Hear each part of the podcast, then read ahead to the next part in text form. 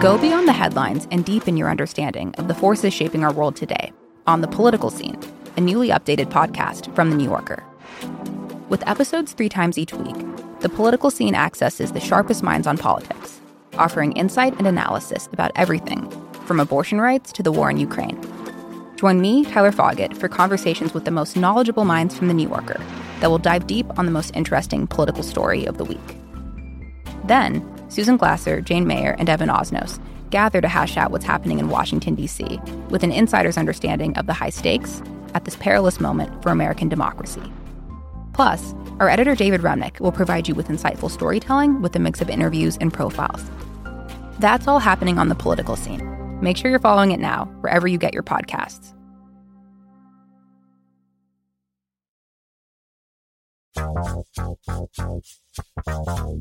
I'm Jason Kander. And I'm Ravi Gupta. And this is Majority 54, the podcast that helps Americans who voted for progress convince those who didn't to join our majority. Ravi, kind of a rough little stretch here for the Bills. Yeah, rough stretch for the Bills.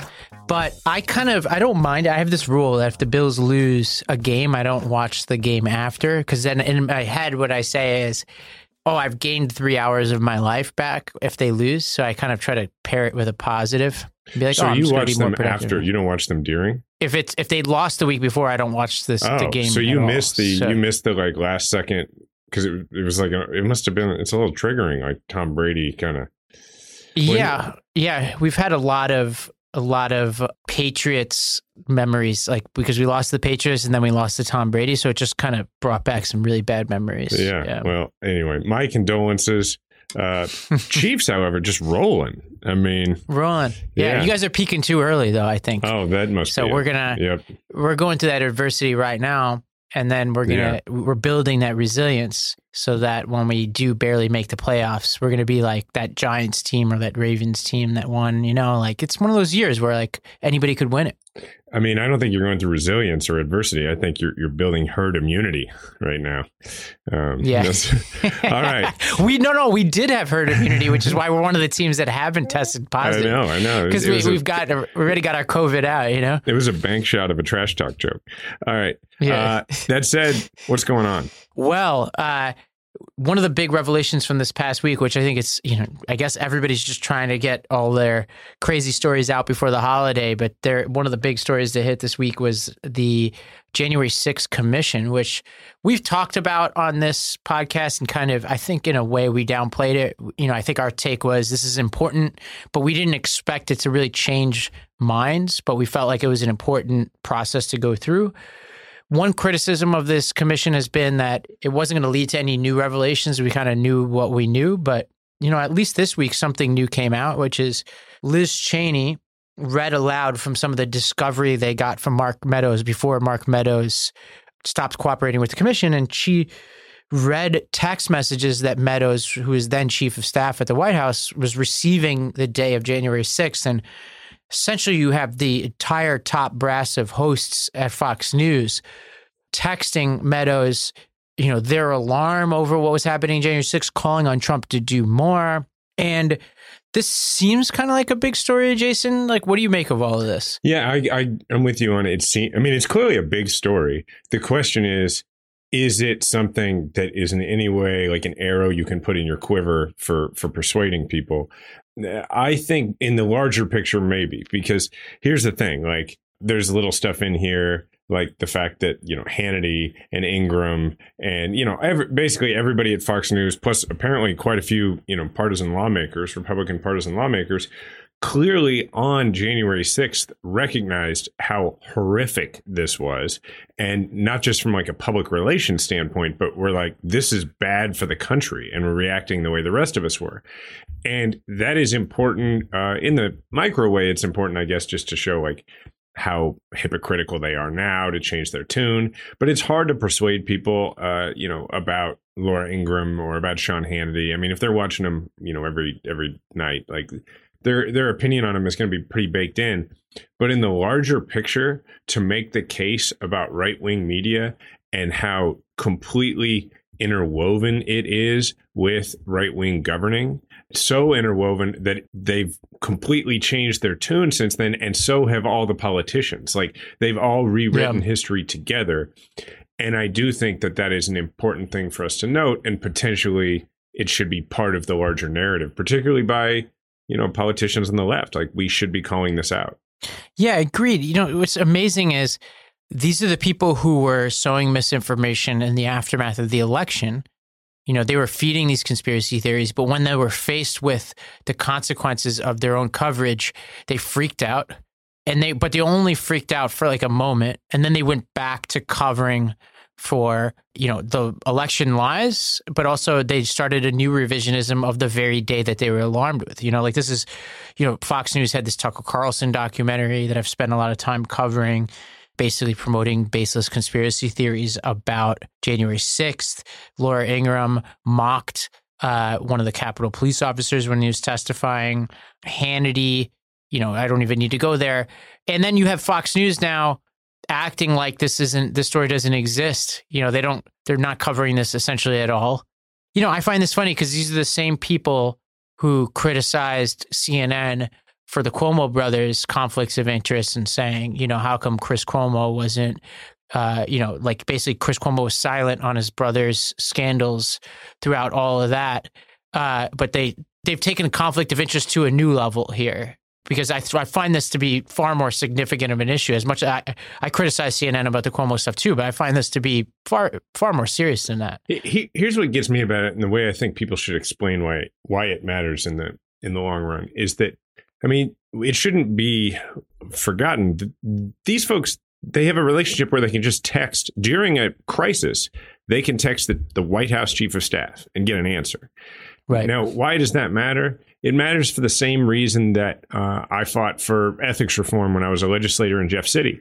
That what I realized was is that your constituency is the people you answer and the people you spend the most time around. It's why we need changes to, you know, our campaign finance system because you know at, at all levels politicians tend to be way more responsive to powerful or rich people because that's how the system is built so your constituents can be the people you technically represent or voted for you but they're not functionally those people if that's not the people you spend time around and that's the, not the people you're responsive to so these weren't these weren't text messages where they were trying to get information to do their job as quote unquote journalists uh, or broadcasters. These were they were telling them what what to do like for, they were giving them governing advice which clearly they do on the regular and the reason that that matters so much is because that really explains why the right wing governs the way they do is because that's their constituency their constituency are the people who are the opinion makers in right wing media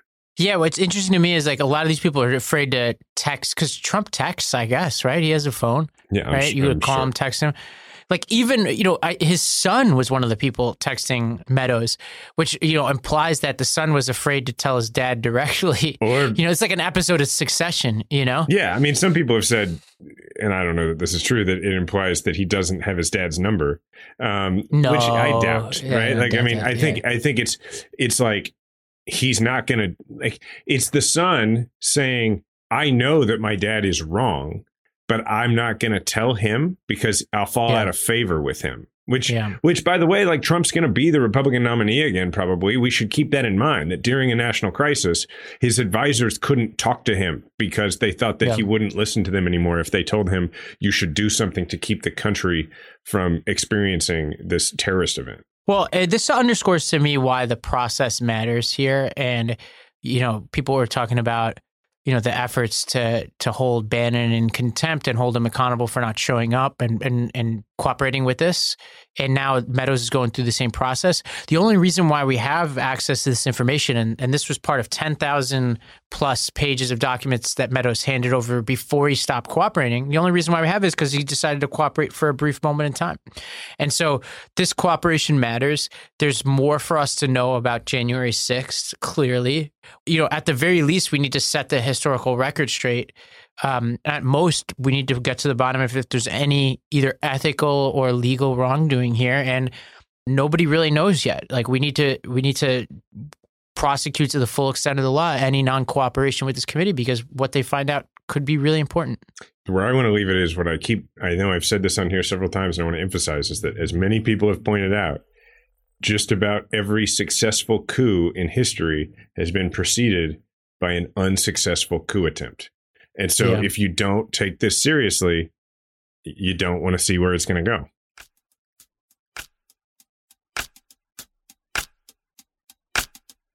Well, Jason, as you know, I just bought a house and I have to get a bed. Uh, any ideas on what kind of mattress I should get for that bed? I'm going to go with Helix. In fact, I can even tell you which mattress. We both took the Helix sleep quiz, came out with the same mattress type. That's right. The Midnight Luxe. Turns out we're both side sleepers. Yeah, and everybody's unique, and Helix knows that. So they have several different mattress models to choose from. They have soft, medium, firm mattresses, mattresses that are great for cooling you down if you sleep hot. And they even have the Helix Plus mattress for plus size sleepers. So if you're looking for a mattress, you take the quiz, you order the mattress that you're matched to, and the mattress comes right to your door shipped for free. You don't ever need to go to a mattress store again. They were awarded the number one best overall mattress pick of 2020 and by GQ and Wired Magazine. Just go to helixsleep.com slash majority54, take their two-minute sleep quiz, and they'll match you to a customized mattress that'll give you the best sleep of your life. They have a 10-year warranty, and you get to try it out for 100 nights risk-free. They'll even pick it up for you if you don't love it. Helix is offering up to $200 off all mattress orders and two free pillows for our listeners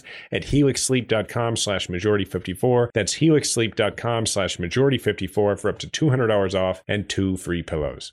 Well, I know with the holidays coming up, a lot of people can often feel really down. It's a tough time of year for a lot of people, even though it can also be a celebratory time of year. And I think it's a good time to think about potentially seeking therapy and counseling. And that's why we love BetterHelp because they make it easy and they'll match you with your own licensed professional therapist and you could connect in a safe and private online environment. It's so convenient. You could start communicating in under 48 hours. Now, it's not a crisis line. It's not self help. It's professional counseling done securely online. You send a message to your counselor anytime. You'll get timely and thoughtful responses. Plus, you can schedule weekly video or phone sessions. I mean, this is it's therapy. It just happens to happen over your phone. So, BetterHelp is, is committed to facilitating great therapeutic matches. So they make it easy and free to change counselors if needed, and it's more affordable than traditional offline counseling. And financial aid is available. We want you to start living a happier life today. Get 10% off your first month by visiting betterhelp.com slash M54. Join over 1 million people who have taken charge of their mental health. Again, that's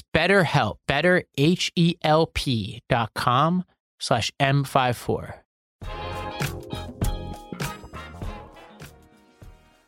Other news, we have a person of the year, Jason, and it wasn't either of us, uh, but it was Elon Musk. And a lot of people have opinions about this. I actually don't know where you're going to come down. So I'm really curious. What do you think? Deserving of the award? So I've been very critical of Elon Musk, uh, mostly just on Twitter. And, you know, we talked about this, as you know, a couple of days ago, and you said you had a slightly different opinion. And then you you encouraged me to you sent me and encouraged me to actually read the Time article about this, and I did. And I now I don't know what I think. Uh, I, I'm just like I'm like I get it. He's an eccentric guy who may who may like really do important things, but but I don't know how to feel about all the important rules that he's breaking on the way there and the people he's probably hurting and I'm I'm very I'm now I'm now I just don't know what to think. Part of it is the framing is like, what is this award? You know?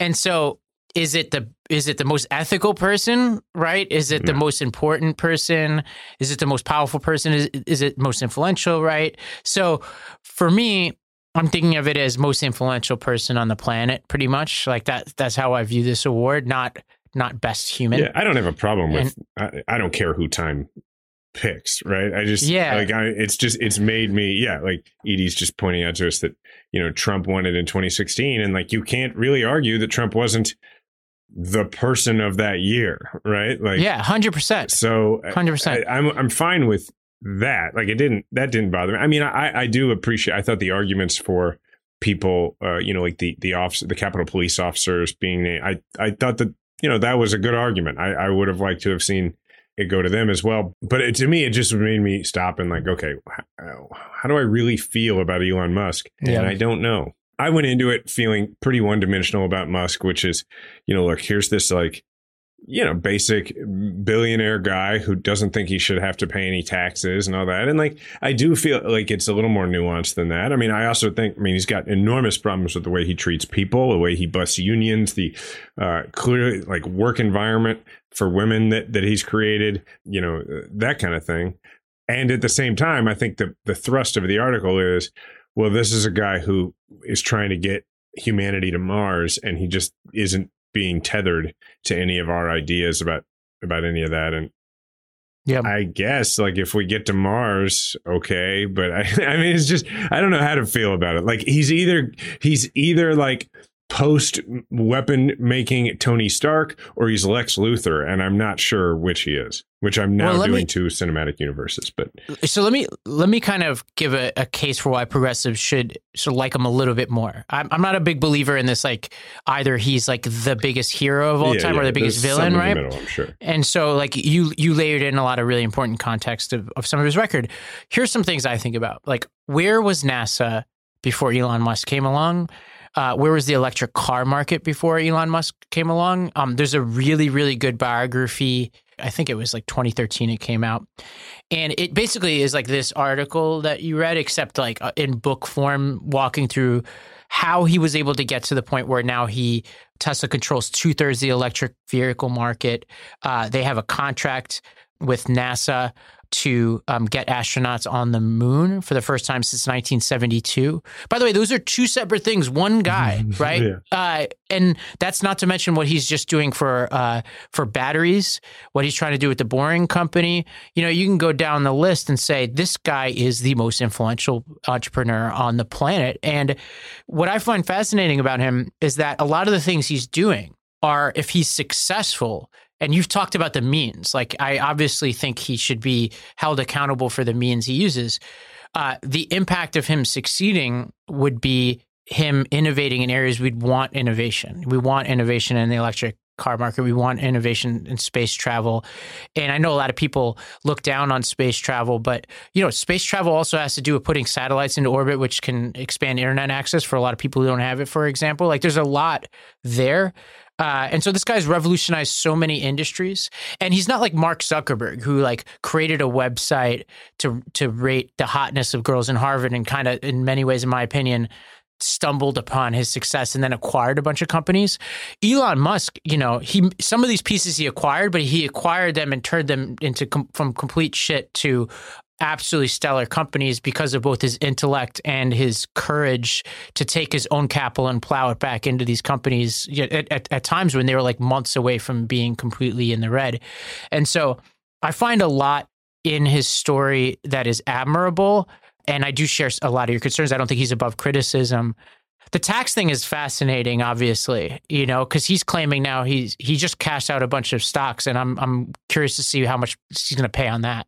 Well, yeah, I guess that that kind of brings me to the way I in in the long run, I think the way I feel about Musk is that he's focusing on him is kind of a distraction, right? Because like I guess part of my antipathy or whatever, like toward it, like my my uneasiness is that we've created a system where he exists in the way he exists, right? Like in a couple of ways. One, as a space nerd, like I mean, you know, I'm a guy who like my favorite thing to do when I visit DC is go to Air and Space, and like I, I'm so into that stuff I could give tours. The idea that we've had to contract out rides to the International Space Station or going to the moon, like to me, that is ridiculous. You know, it bothers me that SpaceX should have to exist as opposed to yeah. a guy who, you know, is as clearly as smart and visionary as him hasn't been just convinced to come in and be uh, you know one of the top scientists and engineers and, and, innovators at nasa like that's how we used to do it and by the way we were pretty successful like we went to the moon yeah. in the 60s like i mean that, that's yeah. a pretty big deal uh, so that i think bothers me and that is that is a piece of what also bothers me that yeah, okay, he's got these opinions that I disagree with, and he's very childish about it when it comes to taxes. Uh, the way he just this morning, as we record this, he you know demonstrated his complete inability to understand the Karen meme when replying to to uh, Elizabeth Warren. But I'll you know I'll give him a pass on that. He's apparently got you know what is it Asperger's. Asperger's, yeah. Like okay, like I'm not going to be too critical of a guy for his inability to pick up social cues. So what I'll focus on is the fact that we've created a system where billionaires are these like they're as powerful as as 10 senators combined at least right Yeah. and, and so that's on us that that w- Yeah. that we have this level of inequality and that we're turning to him to do these things or that that we had to turn to an entrepreneur to actually make electric vehicles uh, a viable market so i think Yeah. that's more what i take away from it Yeah, I, I find part of what I'm trying to wrap my head around is how much of this is new. Obviously, the scale of inequality is is of a magnitude that we haven't seen in a long, long time, and the power of billionaires seems to be, if not at its apex, the highest it's been since you know the turn of the century. Probably, I think of like a good comparison in many ways. Turn of the century. So like, what what would have Edison been like, uh, and some of these other guys, Carnegie. Rockefeller, if they had Twitter accounts, you know, Yeah, I think like part of what part of what people react to is what you're saying is like his his level of engagement and the fact that he doesn't sound very polished and often is very juvenile on Twitter, but also very provocative and aggressive. Like he's in the middle of fighting with Elizabeth Warren, which is the Karen thing you you alluded to. It's tough because these aren't the only two choices in the world. But if I had to choose between somebody as raw as he is and somebody as phony as Mark Zuckerberg is, I'll take the raw any day of the week. And most CEOs are like these polished platitude machines who don't say anything interesting, and they're so, you know, it's like it's like a LeBron James press conference after a basketball game, or like Bill Belichick. You know, you can't get shit out of these people. But then you know you got Elon Musk with like poop emojis next to like market moving tweets, and you're like, how? What do I make of this? You know? Yeah, and I guess I guess what I what I in thinking it out loud, what I what I want to make of it is is that we just shouldn't be distracted by that because Yeah. you know as somebody there's because there's also method uh, behind that madness. As somebody in the article at Tesla pointed out that he was saying you know Tesla spends no money on marketing because of the influence and the and the reach of uh, Elon Musk's social media following. Like, okay, Right. I can see the utility of that, and also far be it from me, a person who you know is part of the leadership of a of a national veterans nonprofit, and also happens to opine regularly about stuff that has nothing to do with that on Twitter, Right. and because I understand, we all understand that that's okay because my influence helps us, you know, further our mission, right? Yeah. Um, and that it happens completely separate from our mission, but like it, it doesn't hurt it because of the influence I have as a result. So I get all that, and I guess what I'm settling on here is that we shouldn't let the fact that he, you know, says dumb stuff sometimes on Twitter distract us from the fact that like we've created a system where a business person has to take us to to the stars and a business person has to create uh, you know the market for uh, electric vehicles when that's an important part of saving the planet so. Yeah, well, I think yeah, I, I guess close this out, like he's kind of a Rorschach test, as mo most things are in our politics, and I think where I am, which is not a surprise to you or probably some of our listeners, is I'm like I would say I'm a standard of deviation more skeptical of the government's ability to do big things than most people, and it's not just because of funding, right? I, I just think of there are many problems with the way that we've built up government to where it is today. And I don't think this has always been the case. I would have been way more optimistic about government's ability. For instance, you talked about the 60s and 70s than we are now. And we don't have enough time to go into that. So part of me roots for him. I root for him to be the best human he can be and the best entrepreneur he could be. And and I, I obviously think he's he's he's more of one than the other. But I'm rooting for him because I I look at government, and government's a collection of Ted Cruz's and Josh Hawley's as much as it's a collection of the the people that we love. And so part of me might be getting cynical in my old age about government. You know, it's like because I I think Democrats we want to believe in government, but we also we don't love the fifty percent odd people who construct the government. You know, we don't trust them. Well that, that's the difference to me between government and politics right like Yeah. i don't want politics to be in charge of the space program i just want nasa to be in charge of the space program Yeah. and I want it to be able to operate independently like it once did. And, you know what I mean? Yeah. And I want it to No, be hear you. funded because guys like Musk get taxed appropriately.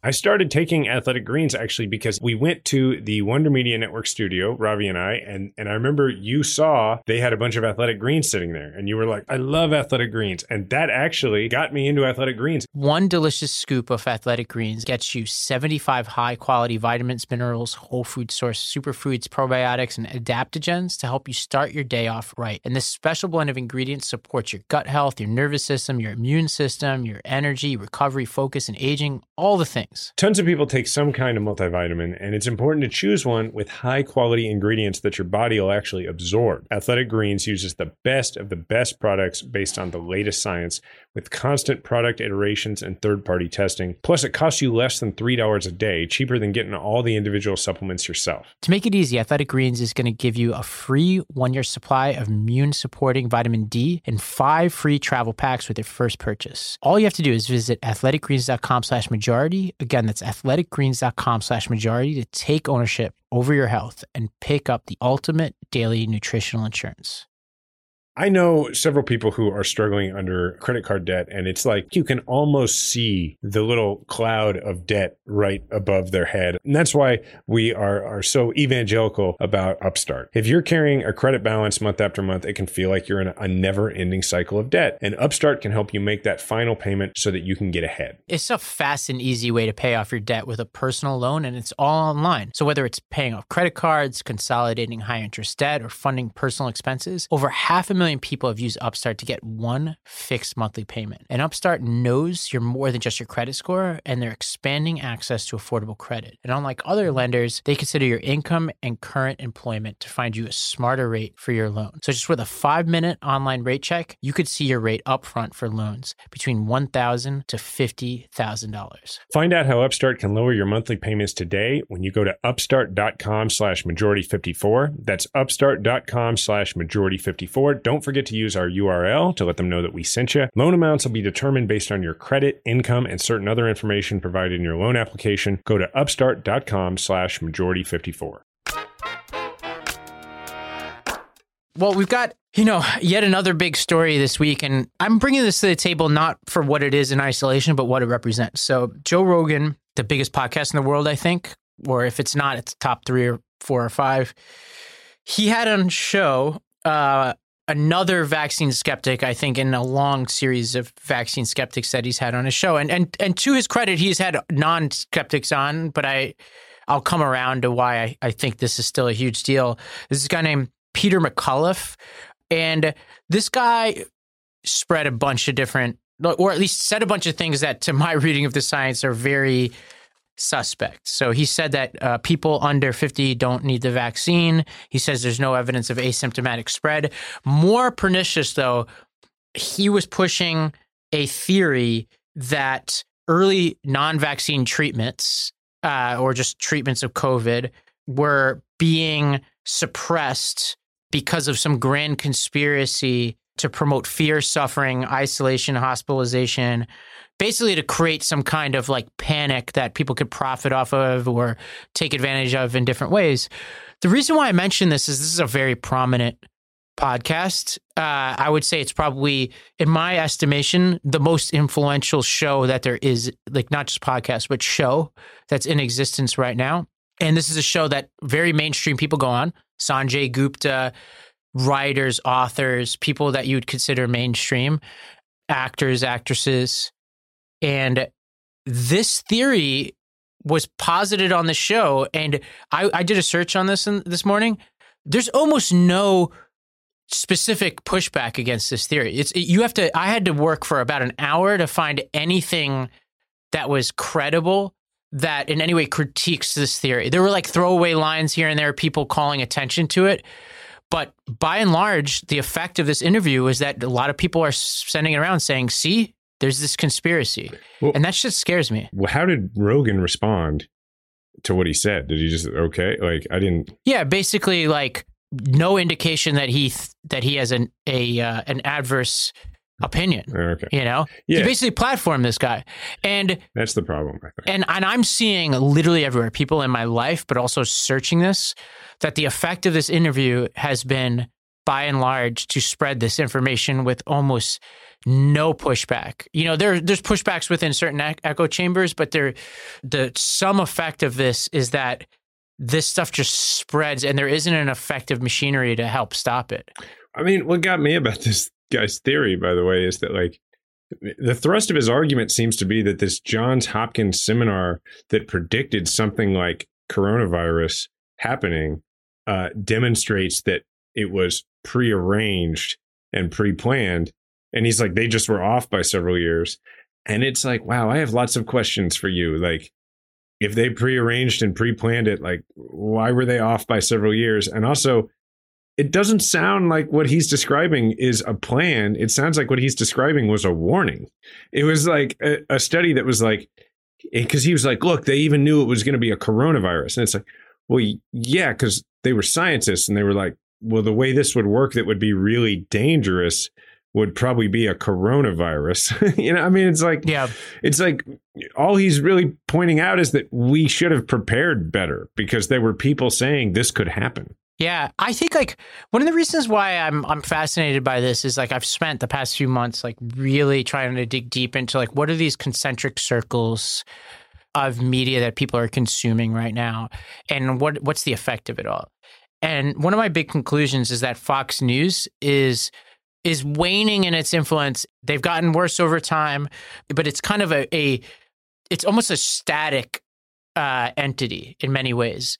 Whereas what what I'm paying attention to are are the entities in this disaggregated environment that are like dynamic and and kind of sucking up different subgroups within our population and like leading to some kind of realignment of our politics, right? I'm, I'm, that's what I'm on the lookout for. And I am absolutely convinced that there is like a, a nexus of Rogan and a bunch of other people who that didn't start out as like Alex Jones fringe, but are getting closer and closer and closer to that. I mean, Rogan literally spends time with Alex Jones but are way more powerful than these other people in part because people are afraid to criticize him like uh, authors actors ceos they they don't want to criticize Rogan because they they want to go on his show. I, I mean, um, look, I'll be honest. Like, I have a book coming out in July, and I want to get the message of the book about mental health to as many people as possible. I want to go on Rogan's show. There you go. So I see this. I I literally I'm like a pattern seeking person, and some of the most critical people I see on the internet of everything won't say his name out loud. It's like there's like a fear, like he's a mafia don. But I think that there's like a quiet realignment. I've talked about this before on the podcast, and it involves like sort of the reframing of masculinity and all that. That, you know, Rogan is a fellow traveler with the Ben Shapiro's of the world, the Alex Joneses of the world, and stuff like that. And I think it's happening right in front of our eyes where there's just not an equivalent left wing or even centrist culture developing alongside it uh, that's new. And I'm a little to, worried about that. Well, to your point about realignment, is isn't he also a guy who endorsed Bernie Sanders? I mean, so like I don't know if he fully endorsed him, but he was kind of like I'm, he was, I think he's expressed some curiosity towards Bernie, but you may be right that it was a full throated endorsement. I think he said he would have voted for him in the primary or something. Yeah, so I mean, but, like it's yeah, it, it goes to your point about realignment. Is that yeah, like the typical left right doesn't always apply. That it's more about like extreme fringes. Um, yeah, and and not even fringes because fringe the fringe would indicate that they're on one end or the other. It's just yeah. extremes, and and it's yeah. people who feel disaffected. And Rogan, despite all his success, is a guy who feels disaffected by society and so I guess maybe the answer to it is is like, is it on? It's not our responsibility; it's his. He's got the platform, but what are we doing to communicate? You know, in a way that gets across to people like him. Yeah. Whether they have a podcast or not. Yeah, what I've tried to do is engage on the merits. I mean, I even do this with Shapiro, who I have infinitely less respect for than than Rogan. Is like I try to treat people even I don't think Rogan engages in bad faith, but even people who I suspect, like Shapiro, do, I try to take their arguments at face value whenever and try to dissect them. And with Rogan, I've done this on a, on a few occasions where, like, for instance, he made a he made statements about natural immunity, and I did a whole video that basically was like, "Hey, this is I understand why you believe this, but then went through the science as to why I came to a different conclusion." That's kind of how I treat it. Is like I think it's a mistake to write off Rogan's audience or to write him off. Uh, but I also think it's a mistake that a lot of these people are making, which is to kind of bow down to the cult of him without engaging with him critically, because mm-hmm. he's a he's a grown boy. Like people can be critical with him, and I suspect, given his UFC background and and some of the people he has on his show, that he can handle people coming at him when they think he's wrong. You know, and that's what I want to see more of.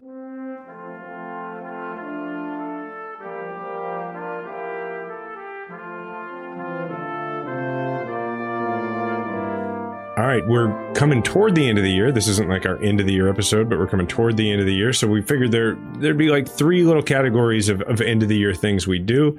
And we wanted to start with, and we don't know what each other's answers are yet, but we wanted to start with uh, an overlooked or easily forgotten ridiculous moment from our politics from this year. So, Ravi, you go ahead. Yeah, mine is kind of a cheap one, but it's uh, the Ted Cruz Cancun moment. I was just thinking about because the, the, serious stuff we all remember, right? Mm-hmm. January 6th, Afghanistan, all this kind of stuff, some bad stuff that happened. The good stuff too, like the inauguration. But the Ted Cruz thing to me just encapsulates like so much with such a small anecdote. And predictably, it kind of came and went, which I think also just is revealing about where we are. What I remember so fondly about the Ted Cruz thing was was a couple of things. One, it was not long after uh, Biden took office, and I remember people looking at it and feeling like, "Oh my gosh, are we getting back to some sort of normalish thing?" Because this feels like a regular political scandal. Like, I mean, the fact that that Cruz went to Cancun, you know, during the storm and the outages in Texas, like was the kind of thing that during the Trump years, like just wouldn't have mattered at all. And all of a sudden, and people were like, oh my, there was like this optimism around it. Like, does this mean like regular dumb stuff matters? Combined with the fact that the reason it was a more typical political scandal is because Ted Cruz handled it so stupidly. Like I mean, like he just he just got it wrong from start to finish. And there were so many other politicians who at some point in there would have been like, wait a minute, I'm just gonna stop doing this wrong. Um, and uh, and so I enjoyed that. For me, I was thinking about it like sometimes it's just little moments that we forget how insane they were like when we think about them, we're like, oh yeah, that was insane. The insurrection was insane. It remains insane, all that. But here's something that wasn't really in the news, but it was more in the zeitgeist, which is in that period between the election being called and even the electoral college, you know, being allowed to do what it was supposed, you know, the Congress accepting the results of the electoral college despite the coup attempt, that like two weeks, we genuinely were all asking ourselves, so is Trump going to leave? Like, and, and I feel like we've kind of forgotten that there was a moment where we were like, he may not leave. Like they may have to wrestle him out. Like like the Secret Service may toss the the the former president out of the White House, and that's like a thing that was like a very like almost happened. Uh, so that's a pretty ridiculous um, moment. Uh, all right, resolution for the new year. Go ahead. Uh, I have two. Um, one of them is to write a thousand words every day, which I was wow. good about for about half the year. And then I really, because of certain things I've been launching over the past six months, have really fallen off on that. And I find that so much of my both happiness and productivity is wrapped up in, in that process of writing. And it also usually requires me to wake up a little earlier than I normally do and all that. So, and I've, and I have so many things I want to write this year. And then the other is to learn learn tennis, uh, yeah. which I try to pick one new thing to learn every year, and uh, and tennis is this year. Uh, I will probably have every year. I have a few New Year's resolutions. I will have them by New Year's Eve. Uh, but I, I came up with one so far. It's a parenting one, which is that you know True is eight now. Uh, he'll turn nine in September. And what that means is he is, especially over the last year, really developing his own unique interests uh, and skills.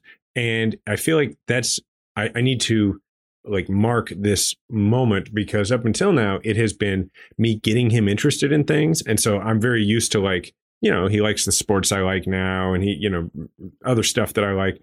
And so i it's easy for me to be like including him in the stuff that i'm into. But what i really need to double down on and i have been trying a little bit over the last few months but now i want to really make it a, a focus is getting into his stuff. So like he's gotten really into the Rubik's cube and robot, which I cannot I do. saw that. I saw that on on Instagram. Yeah, like I can't do the Rubik's cube. He's tried to teach me, but I, I can't do it yet. His mom can. Uh, he's like he's like doing five by fives and like seven by sevens, and like he's timing himself. And then he's gotten into uh, robotics, like he's which is another thing I don't have any capacity for. And he's like building stuff at home. He even built a machine that solves the Rubik's cube, and like and so I just need, maybe a future Elon Musk yeah, be out there. maybe maybe so. I, I keep him off Twitter. can keep him off Twitter and, and have his mom keep cutting his hair. Um, but I, uh, I, so I need to try and like dive more into his stuff as opposed to always changing the subject to my stuff. So that's my my New Year's resolution, my parenting specific Wow, New Year's great. resolution. All right, uh, That's a great you can go first on this because I have a little bit longer one. Your highlight of the For year. the highlight of the year? Yeah. Yeah, mine mine are kind of two things paired together which are kind of the same thing, which one was learning surfing, which I oh yeah, got really good at surfing this year relative to the amount of time, you know, like a year. Uh, but also just bought a house in Costa Rica. So congratulations. so I can do more surfing. So those two together I think were my big highlights of the year. So for mine, I'm going to talk about this thing that I have not talked about in detail at all on the show, um, but I've hinted at a few times. And uh, I've talked a bit on the podcast about what I was trying to do to get some people out of Afghanistan um, in the last few months. Uh, and I haven't really said what happened. Um, so I'm going to talk about it a little in a second. If people want to hear more about this, and I hope they do, on the uh, December 30th episode uh, of Majority 54, we will have an interview with Shawn VanDiver, who is one of the leaders of the Afghan EVAC coalition, and people can learn a lot more about this. Um, and then also, I, I write about it in my book a little bit that comes out in July. So there's two pieces of content that I'll be putting out that if people like this, they want to, they need to get. And Ravi, you know this story, but I'll tell the pretty short version of it. But that in August, I and a few of my buddies were trying to get some people out of Afghanistan. I, in my case, I was trying to get a family of 12 out that was my translator's family. I'm fortunate in that my translator uh, is is not in Afghanistan; that um, he's in the United States, but his family was still there, and I promised him I would I would try to get them out. Within that family is several people who who did assist U.S. forces as well. And uh, and so I started working very closely with his cousin, who was the head of the family there, um, a guy in his 30s named Raheem.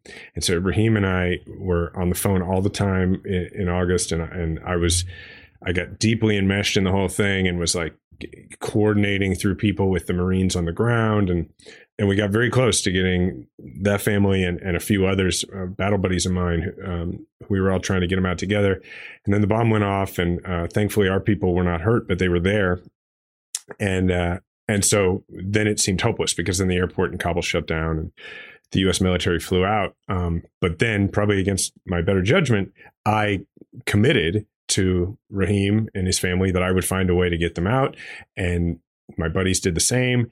And you cut to, uh, I don't know, a week later, we were living on Kabul time, trying to get them safely out of out of Kabul, get them up north.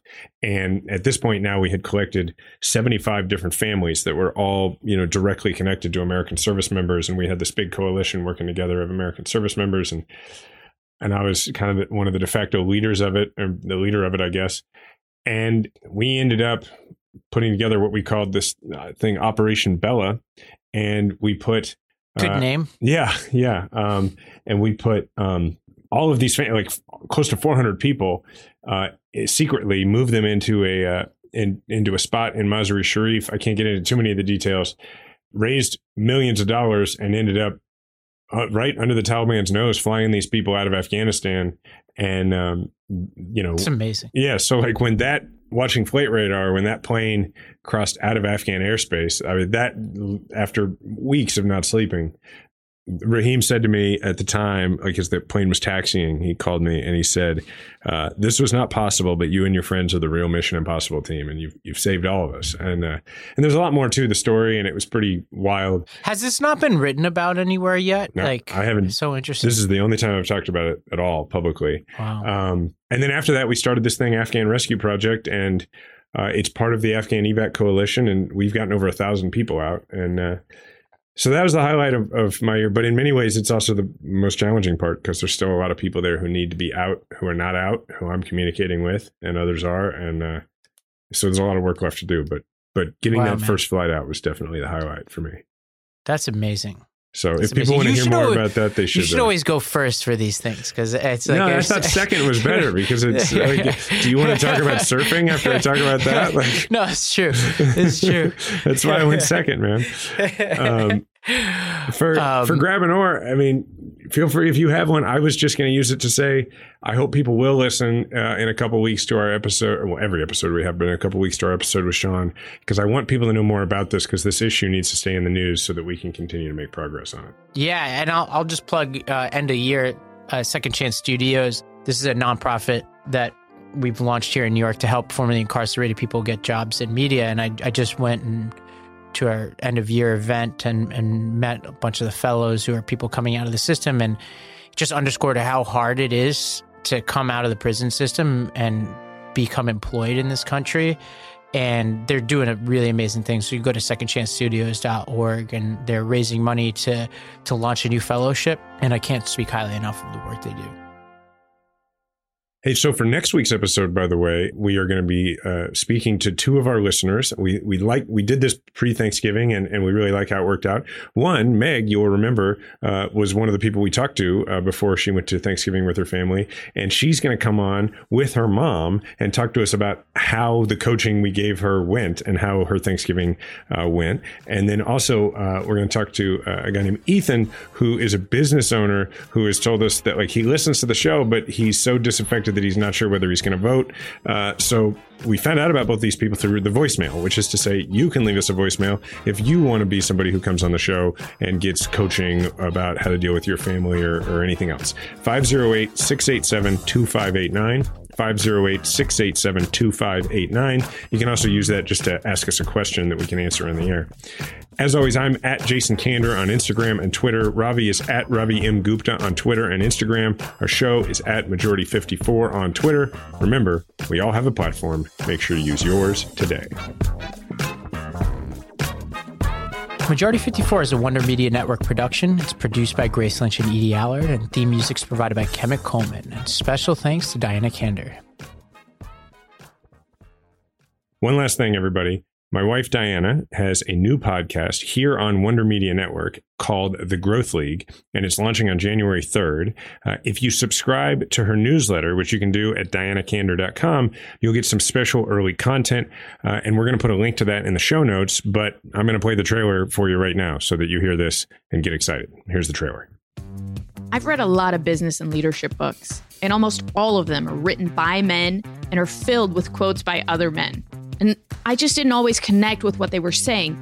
Surely, I thought there must be women in the corporate world that have something to say about these topics. Young leaders who have climbed the corporate ladder and could help the rest of us do it without all the scrapes and bruises. That's why I decided to start the Growth League, a podcast where I sit down with extraordinary women who hold executive level positions at some of the most influential companies in the world, like Google, Aon, Square, Brookfield, and many more, to find out their tools and mental models for success. I can still be kind and firm and fair, right? I always say, like, please don't mistake my kindness for weakness. It's my superpower. I was outed at work. I realized in that moment that I had all the power and that if I reacted confidently and calmly, everyone else would follow my lead. And they did. Hard work's important, advocating for yourself is more important. No one is going to promote you or give you a raise unless you ask for it. I'm your host, Diana Kander. I'm a Midwestern mom of two, a New York Times bestselling author, and a keynote speaker. And like you, I'm interested in the intersection of personal and professional growth. I believe that how you do anything is how you do everything. So whether you're trying to get better at your presentation skills, get that next promotion, or even do your first pull up, each episode is going to give you a new rule for growth that's going to supercharge your efforts. Join me every Monday morning to hear conversations with remarkable women leaders and get in a growth headspace for the whole week. The Growth League premieres on Monday, January 3rd so if you're thinking about any kind of personal or professional growth to kick off the new year, make sure that you're subscribed to the Growth League wherever you get your podcasts. Hi, listeners. It's Ravi with a question for you. What if instead of being on the brink of disaster, we're on the cusp of a better world? For that answer, I recommend listening to the What Could Go Right podcast. Each week, Progress Network founders Zachary Karabell and executive director Emma Varvaloucas dive into the biggest news and most pressing topics of our time, from elections to climate change, and make the case for a brighter future with guests like Harvard professor Arthur C. Brooks and California State Senator Robert Hertzberg. Progress is on the way. Find out on what could go right, available wherever you get your podcasts.